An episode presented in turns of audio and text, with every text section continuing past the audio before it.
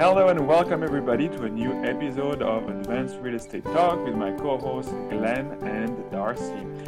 Today we're going to discuss saying no. Um, like I was saying in the last week's episode, uh, your real estate investing is a relationship uh, business and relationships means uh, sometimes you know you want to people please and today we're going to talk about saying no so, Glenn, why don't you get us started on the topic? I always love to feed off of Darcy or you, because I never know if I'm really going in the right direction with this conversation. Not this time. oh, so, yeah. for saying no, for this one, this is um, there was a story when we were talking about boundaries, but it didn't really fit with last week's one. Um, but, but it's it's we always hear about this and when you listen to these books and stuff about like you know not taking no for an answer and everything else and the one story i have and i actually shared it before but i i went to the royal bank in on hespeler road in cambridge and i just wanted to deposit checks from the us right so i'm just throwing them in i have a canadian uh, in canada a us currency account i just wanted to put them all a pile of checks in there and they were telling me the, the policy is two week old, right? I think it was two week old, something like that anyway. And the basis to the story is um, before, like years ago, I would have been like, oh, okay, that's that's just how it is. But I've gotten the mentality now to uh, it sounds so cliche, but to ask why. Like, why is there a hold on this? And they're like, well, that's just policy. And you're like, no, I need to go a little deeper. Like, why is there policy? Is it is it that you're worried about these not clearing? Can we get get to the root of why there's a hold on this thing? And they're like, well, yeah, we need to know that the check's going to clear. And I'm like, okay, if I can prove that it will clear, then would you be okay with waiving the hold? And they're like, well, I suppose so. Because it's like, you know, when there's checks there's a certain value, they put these holds on. And so basically they're, they're like, well, I'm like, well, okay, if they got a manager involved, like, so what do you need to be able to prove that these checks will clear. And it was just, you know, following through step yeah. after step to root out what the actual reason was because they don't they don't provide it it says policy right but there's no. a, a, reason behind the policy so anyway they wanted i think they wanted um, a bank statement to show it they wouldn't they wouldn't accept my phone they wanted a bank statement to prove because it was coming from myself checks were coming from myself from my own yeah. corpse and um, i was paying myself and so i just ran got some. I think I went to just down the road. I got statements printed uh, from another bank, and I could prove it. And I I think they wanted something else. I can't even remember the story, but basically the the, the point of the story is with all of this there's a lot of times especially that i face this with uh, cross-border things and they're like you can't do this. You can't do this. There's this border there's this line. You can't do this lending. And it, it with everything you just have to probe a little deeper like because mm-hmm. sometimes there is ways around it. They just need the security to make it work sometimes they're like oh we won't lend to you because of this. And I'm like well what is your thing? Do you can i show you a track record of me paying? Kind of showed you like kind of showed you some of my older properties? I'll show you five years of bank statements or um, mm-hmm. mortgage statements to show i haven't missed a payment. Yeah. i show you other things to get around this so that i could get this loan could I, you know, could I put um show you a bank account that has a significant amount of money so you know that I have the money? Like did did they ever come up with a, a like to point to the policy or was it just kind of a no and a vague it's policy? Because I've I've run into that problem. They never come up with a policy or clarify it or describe it. It's just a no. Yeah. They never did. No, they did. They couldn't like they didn't recite anything. They're like, no, we just oh. put if the checks I think are over a certain value, we put a hold on it for two weeks to make sure they clear if they're not Canadian checks. I think actually mm. even Canadian checks they put a hold on too for yeah. a certain amount of time. But you know, with all this, you can yeah. you can solve this problem and get around this. Um, yeah. and, and it's with everything. There's all kinds of situations where like you can get past this barrier. That that's kind of a no with a maybe or a yes if you can fix or solve the problem. but they never gave me the maybe. I asked for the maybe. yeah, well, that's yeah, important. That's interesting. Yeah, and it's the way you see those no's. It reminds me of a conversation we've had about, uh, I think it's Chris Voss in his book, book about negotiation, negotiation, who says no is the beginning of the negotiation. That's where it's the Absolutely. starting point. Yeah, no, that's good stuff because he says no's are safe. His thing is a no is safe, and you guys getting no's from people. At least it clarifies, like from yes, last time, where the boundaries are, where their boundaries are, what they're willing to do and what they're not willing to do. And it clarifies safety for most people. That, that's an awesome point, Ari. No's get you somewhere. Darcy, expand on that because I know you were telling us about that off air. Yeah. last Well, week. yeah, Chris, it's Ari's, to Ari's point, Chris Voss makes the point that people saying no gives them control. So your bank manager had control and you didn't. He was saying no, and the teller's saying no. I don't know what's in their what their fears are, but there's lots of fears that drive people. So them saying no keeps the control on their side of the ledger, and they can keep saying no to all the different things. But if you eventually get to a yes, you get what you want, and they get the security of saying a whole bunch of no's in their story, and that's maybe what lots of people need to say no a lot and feel in control. Um, there's a great line from uh, Daring Greatly or Brene Brown's book or Daring to Lead. She says, Clarity is kindness. And if someone tells you yes and doesn't do it, that's way worse than no and doesn't do it. I want to know what's going on. So someone tells me yes and fails to do it, that's a mealy mouthed counterfeit yes. I don't need it. No. Um, no's give you certainty. That's not going to happen. At least what can happen then. And then there's some place to build from. If someone says yes and then you just wait. Uh, please don't. You know, I got, I have maybe one daughter who says yes a lot and then doesn't do it. That's way more frustrating than the one who complains and does it. At least the job's done. Um, so Yeah. I don't really mind no's quite so much. I used to now less. It's go, okay, here's the game. What's the game? Are you allowed to pass forward with your hand? No, clearly not. Are you allowed to cover the puck? No. you know, tell me what the game is and then we can play. So I don't mind no so much. And um, in terms of partnership, um, it, it happens sometimes for me. I get excited and I meet someone and it's new and I want to get a, into a partnership and we discuss uh, starting to work together. And, and it happened recently and I had to say no because uh, the person, as I discovered, as I got to know them better, had character traits that were just not compatible with me and Mhm. uh, and life is too short i don't want to you know spend time hanging out or uh, working on something with someone if if it's not a good fit i i had to say no it wasn't easy it took a it took a bit of time of introspection to come to the point where i would make the decision to uh, to to break the news and uh, and put a term to put an end to the relationship Yeah. What are the kind of no's that are uh, non-negotiable for you? I just list them off. Uh, anyone here willing to murder another person? No, No. that's a no. No. Yeah. Okay. Well, Glenn, you paused. I was a little worried. You know, there's some No, contractors. no, that- I'm not going to name. Uh, but you know, there's there's things that you need to be able to say no clearly and unequivocally. Just no, that's not going to happen. Uh, hey, are we going to do a cash job? No, no, it's not going to happen. I run clean books. Are we going to cheat on our taxes? No, no, we're not going to do that. I had a proposal. One of my, you know, one of my guys, like where, where the money comes from. So there's a, a big deal now with Canadian banks, and maybe you could comment on U.S. banks about anti-money laundering rules, AML. And they want to know where your money is coming from, who your partners are, and you have to list your limited partners.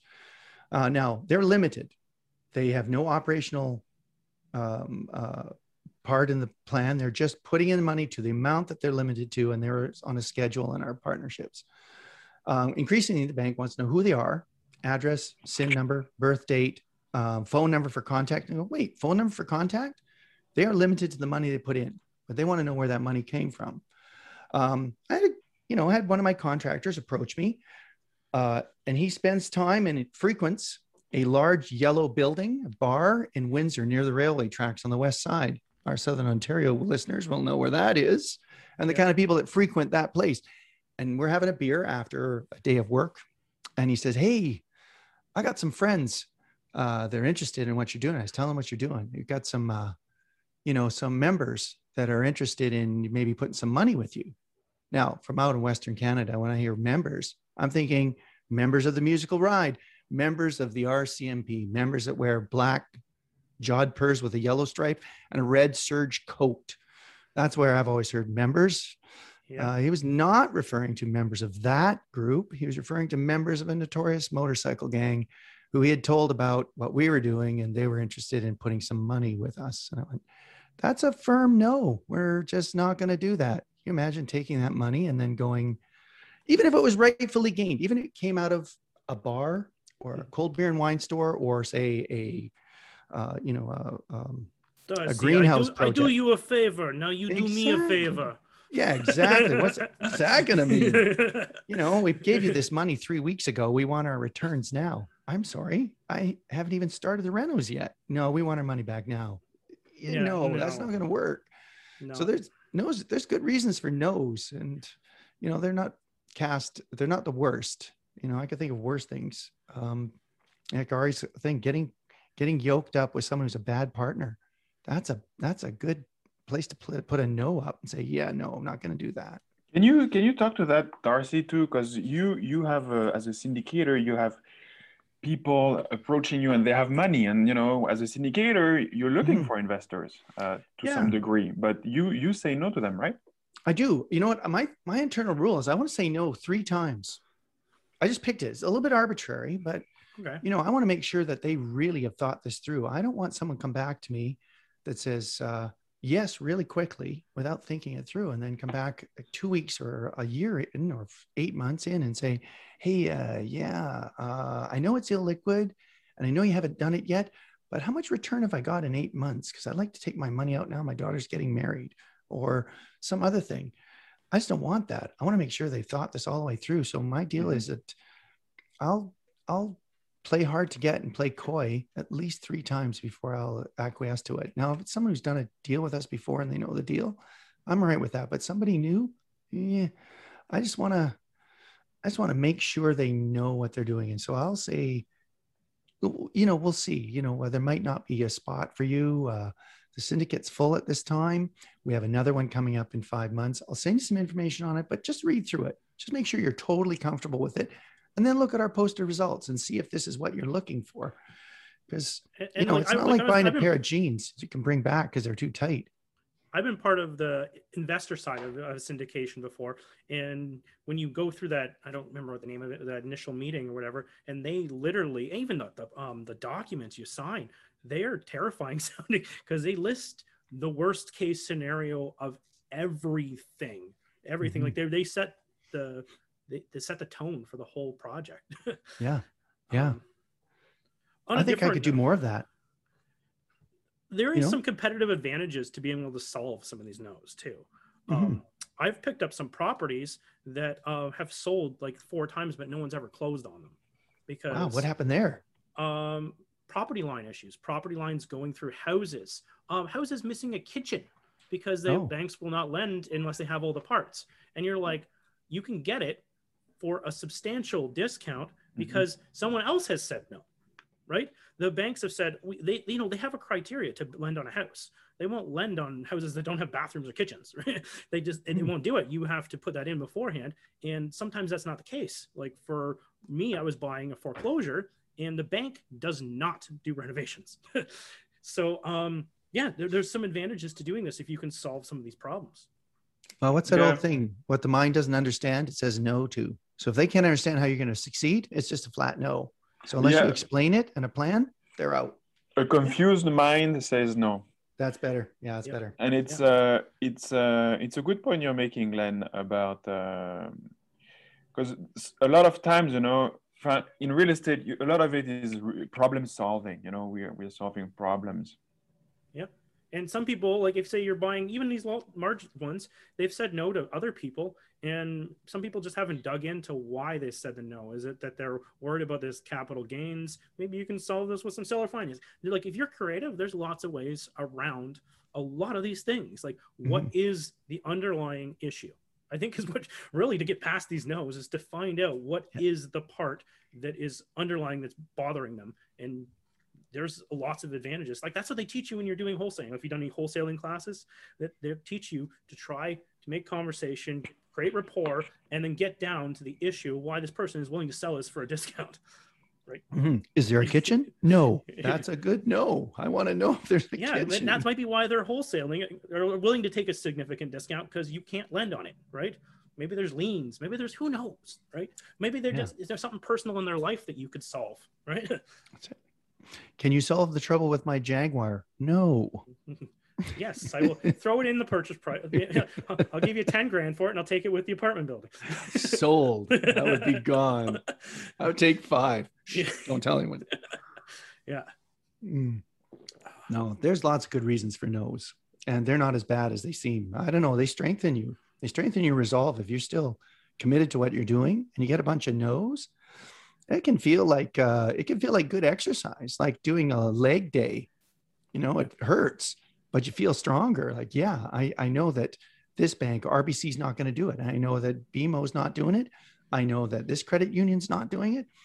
You know, that just clarifies things. I Yeah. I don't know. It works for me. The other side is too, you can't be a no man either, like saying no all the time. Um, Mhm. because uh the same thing. If you you talk about like last week's episode we were talking about boundaries. Now we're talking about no's. And um there's friends and people who were in my life that were very close. And they've like said oh no i'm busy. No the you know i have something with the family. No no. And after a while they've gone their way and i you know they're not part of my circle anymore right? Yeah. So you, and that's that's just a personal one but like same thing happens with businesses contractors that say no to you too many times they just eventually aren't someone you call Mhm. so there has to be a balance too you have Yep. to say no like your your three no rule but too many no's puts a block and a distance between you and Yep. the other person Yeah, and it reminds me of uh, you know, it's good when we talk about uh, exploring the reasons why, like we did at the beginning of this episode. Um, I think that's also part of what Chris Voss recommends, and I think we should we're going to make an episode about negotiation. And he says uh, what he does.